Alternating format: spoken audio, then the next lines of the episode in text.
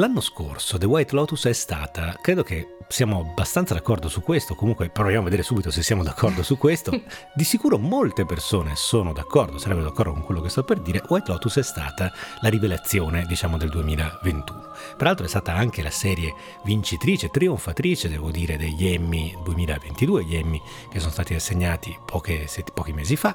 The White Lotus ha vinto come miglior miniserie e ha imposto tutta una serie di, di, di per la regia, per la sceneggiatura, gli attori, il miglior protagonista, la migliore non protagonista, che peraltro eh, l'unico, l'unico, Jennifer Coolidge, che è l'unica attrice a tornare, di conseguenza l'unico personaggio a tornare nella seconda stagione di White Lotus di cui parliamo oggi. Ma insomma, è stata la rivelazione dell'anno scorso.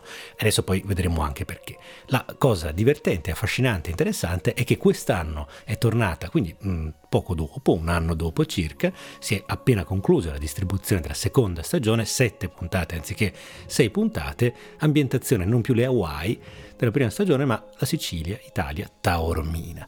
Tanto questa seconda stagione com'è stata?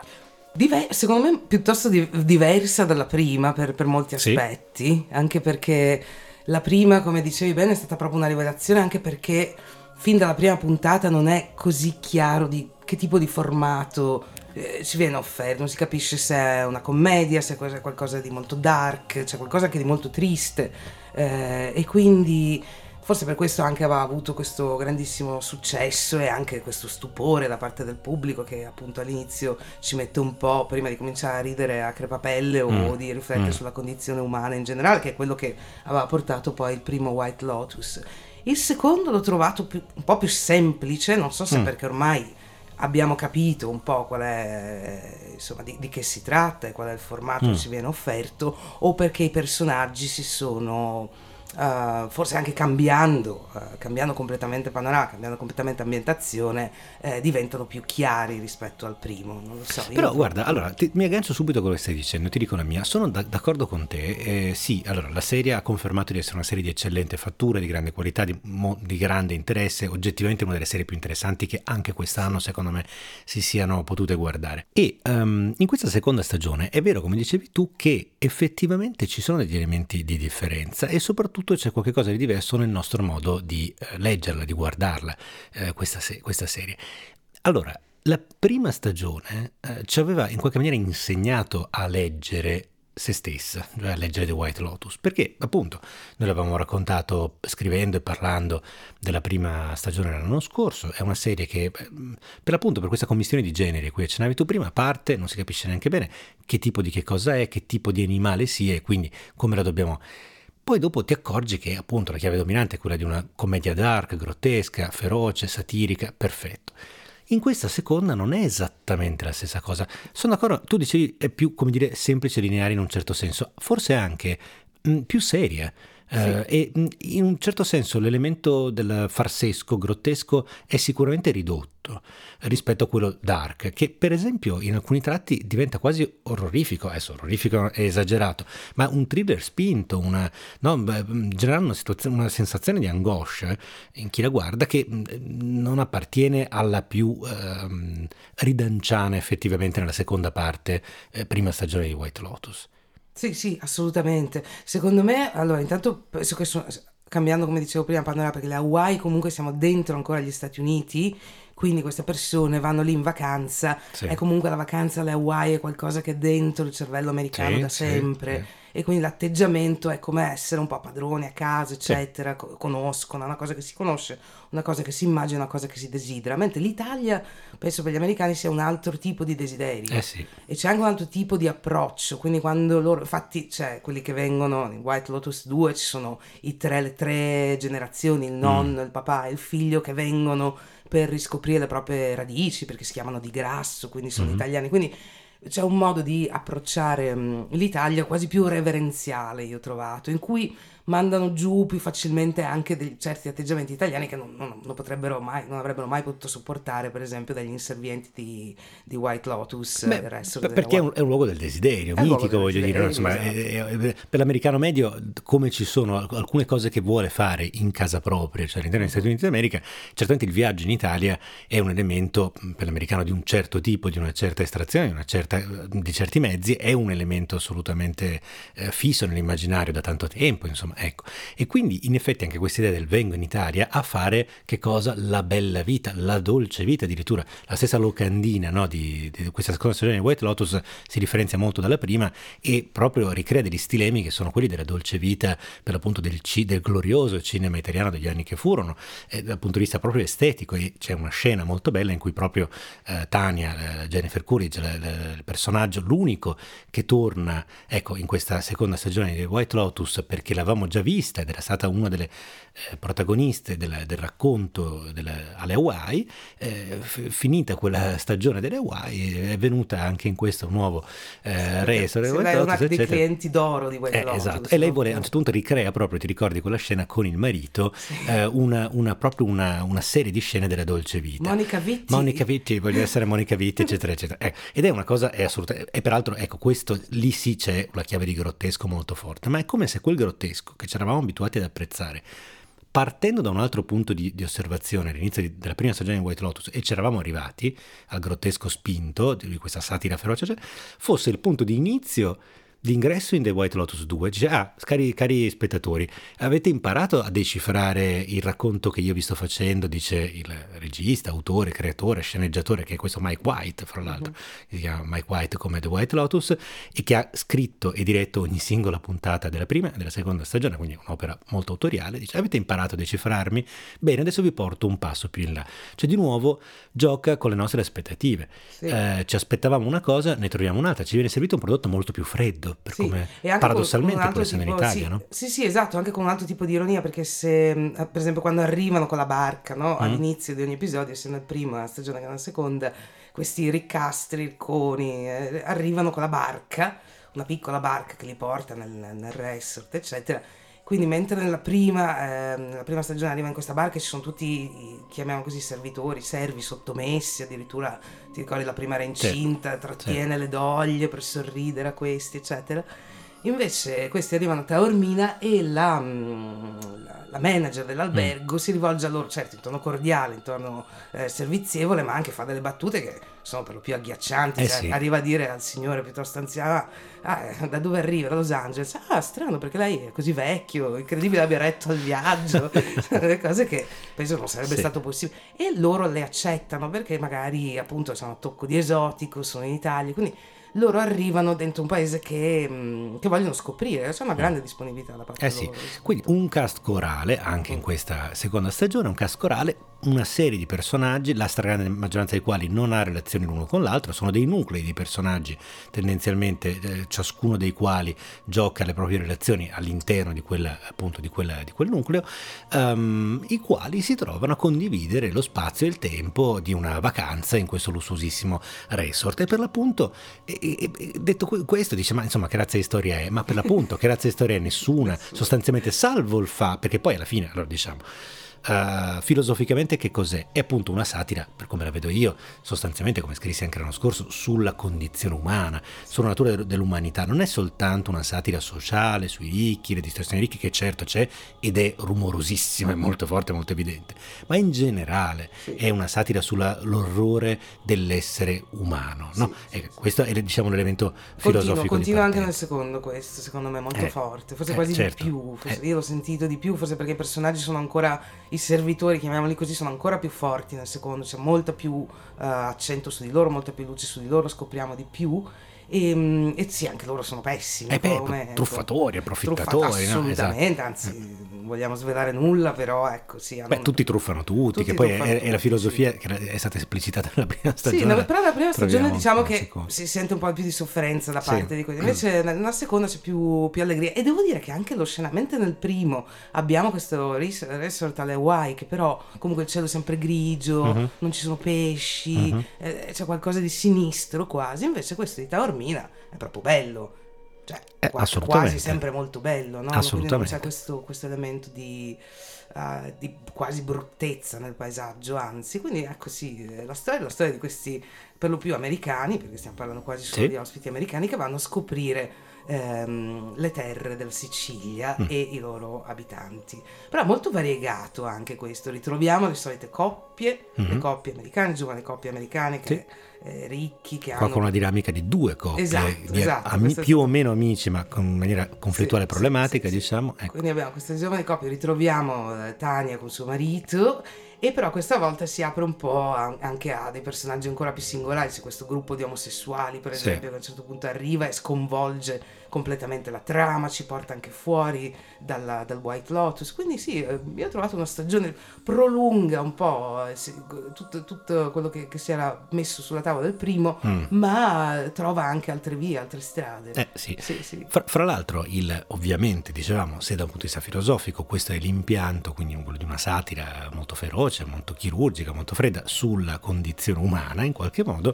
da un punto di vista poi narrativo, anche in questa seconda stagione si replica lo stesso stesso espediente che avevamo conosciuto nella prima, che è quello dell'inizio di serie che ci, che ci fa vedere che cosa succederà alla fine della settimana che ci viene raccontata. Cioè, eh, sappiamo, come lo sapevamo all'inizio, nella primissima scena della prima stagione, che qualcuno è morto. Non sappiamo chi, non sappiamo se una sola persona, se più persone, non sappiamo in che circostanze, perché e come qualcuno è morto e quella consapevolezza ovviamente ci marchia, ci segna, ci tormenta in qualche maniera come spettatori. Si torna indietro di una settimana e ci raccontano come si arriverà al disvelamento finale che poi corrisponde anche per l'appunto per, in questo caso è particolarmente cruento, è senz'altro dire diciamo e, e anche in questo senso è diverso l'esito rispetto alla prima stagione. Nella prima stagione sì c'era il morto alla fine ma è ancora senza raccontare anche se è passato un anno, di che cosa si trattava, ma era stato um, grotte- anche quello era in chiave di grottesco. Qua è particolarmente cruento, efferata sì. come cosa. Anche inaspettata, no? Completamente.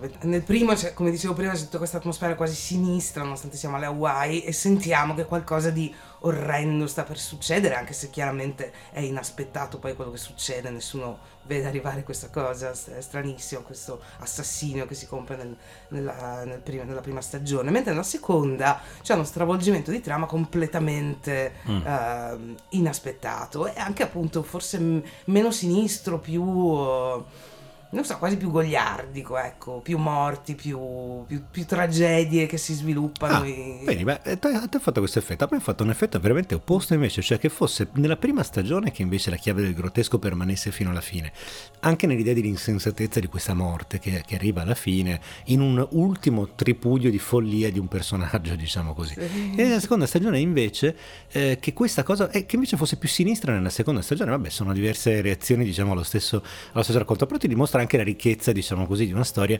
Ecco, parliamo un po' di questo, perché io credo che uno degli elementi, ancora, chi non avesse guardato la prima stagione, la seconda stagione di White Lotus potrebbe rimanere un po' perplesso da quello che stiamo dicendo, perché dice sì, vabbè, però una storia di ricchi, un resort, le Hawaii, Taormina, sì, ho capito, ma per quanto una satira, dark, grottesca, come d'accordo, ma che cos'è che la rende speciale? Ma secondo me quello che la rende speciale in questo caso è proprio la sua componente fortemente autoriale. Assolutamente. Una scrittura assolutamente. eccezionale. Si vede, si vede dai dettagli, perché poi anche, io guardavo, non so, il primo episodio, tutti quei dettagli che possono risultare magari anche tra virgolette un po' noiosi o esagerati, dei dettagli su alcuni oggetti, mm. delle battute che un personaggio dice ma perché parla così tanto, eccetera. Sono tutti poi elementi che ritorneranno senza altri patti verso la fine, quindi non c'è nulla lasciato al caso sì. nella trama, nella, nella, scrittura, nelle battute e anche nel, negli oggetti di scena. Quindi questa ah, è sì, cosa vero, gli oggetti di scena hai assolutamente ragione sì. perché è proprio vero che nella prima puntata vengono mostrate una serie di dici ma come mai Queste tutta questa insistenza? Moro, esatto. esempio, e poi qualcosa che succede proprio nell'ultimo episodio in qualche maniera ci riconnette e ci dice ah e ci fa dire ah ecco. E, e, ehm, e, oltre questo, um, e, oltre a questo, naturalmente, questa cura che io trovo sempre favolosa per tutta una serie di altri elementi, per esempio quello musicale, la sigla di testa sì, di, di, stupendo, ecco, di, The White Lotus 2, così come la prima, riprende fra l'altro il tema che aveva già fatto grandiosa la prima sigla della prima stagione, lo rende ancora migliore, peraltro con tutta questa divertentissima animazione, no? sì, su sì, una dei finti, delle finte pitture diciamo d'epoca ed è tutta una serie di elementi crescentemente anche di grotteschi, violenti, all'inizio quello che sembrano paesaggi idilliaci o mitologici e poi mostrano invece tutto un lato oscuro, violento, sanguinario persino, un pezzettino alla volta.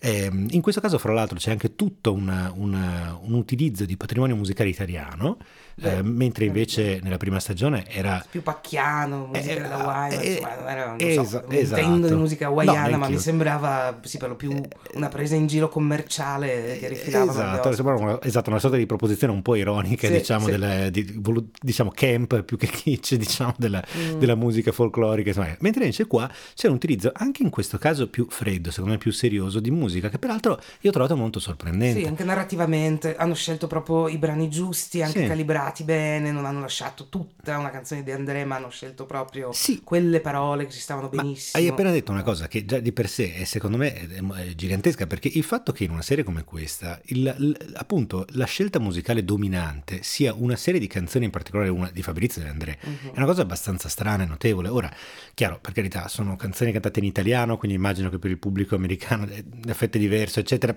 Non so se fossero in quel caso sottotitolate e tutto, però è, una cosa sorprendente di Andrea, non è esattamente quello che associeresti al prodotto da esportazione italiana, no, voglio dire. Ecco, no, sì. appunto. E quindi in realtà c'è questa dimensione di nuovo di profondità, di sovvertimento delle aspettative um, e, e, e, naturalmente però il gioco fascinoso e favoloso del che cosa i personaggi si aspettano americani di un certo tipo, ricchi, nel venire in Italia, in questa Italia mitica e mitizzata, e che cosa gli spettatori anche colti di The White Lotus, perché è una serie sofisticata, si possono aspettare dall'incontro e dall'incrocio con la cultura americana, quindi eh, italiana. Quindi ovviamente appunto abbiamo citato prima qualche riferimento al cinema, a un certo tipo di immaginario tutto il discorso che ad esempio fa la famiglia di Grasso, uh-huh. che peraltro è, è straordinario perché ha al vertice questo vecchio sì. che è Murray Abram, che è un attore fa, che sta conoscendo una nuova giovinezza televisiva, ha, ha, più di 80 anni fra l'altro, è stato anche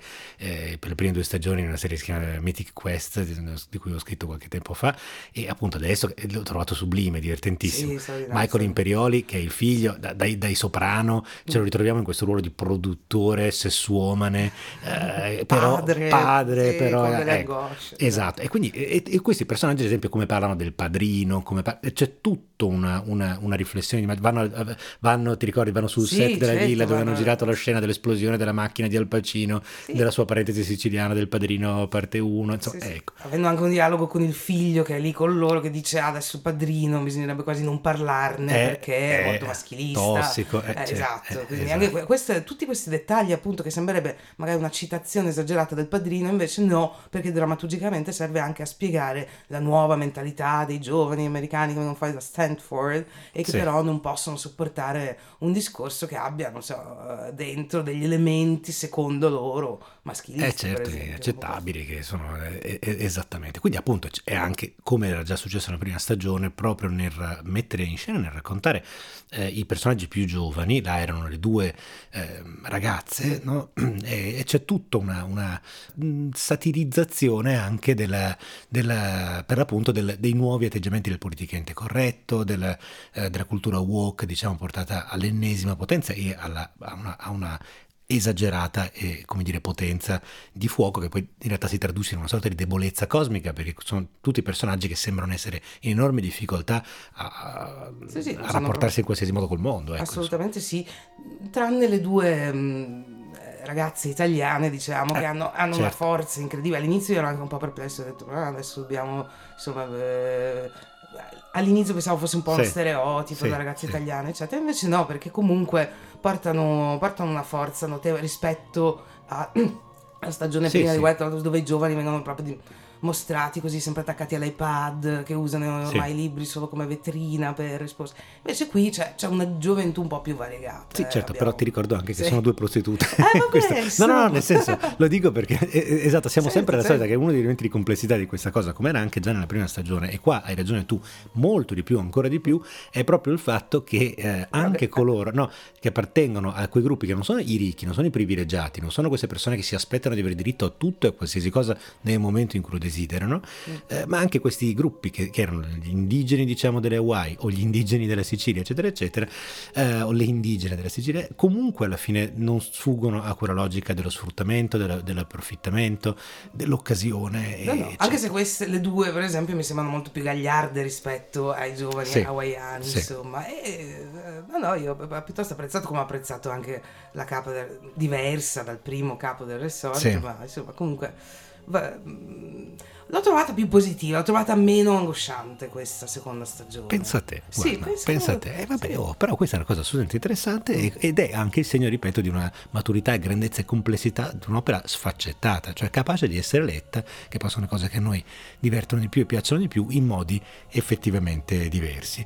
E infatti io per chiudere, sai cosa ti dico? Ti dico mm. uh, come ho pensato di intitolare l'articolo, non questa puntata del podcast, ah, questa puntata del podcast, sai come la volevo intitolare? Poi non so se lo faremo, ma te la dico in conclusione, la volevo provare a intitolare così, The White Lotus 2, altra spiaggia, stesso male, stesso parodiando, male. parodiando la, vecchia, la vecchia canzone, stessa spiaggia, stesso mare, altra spiaggia, stesso male. E invece ho pensato di scrivere l'articolo, se scriverò un articolo come penso su questa seconda stagione, Dolce vita, esistenza amara.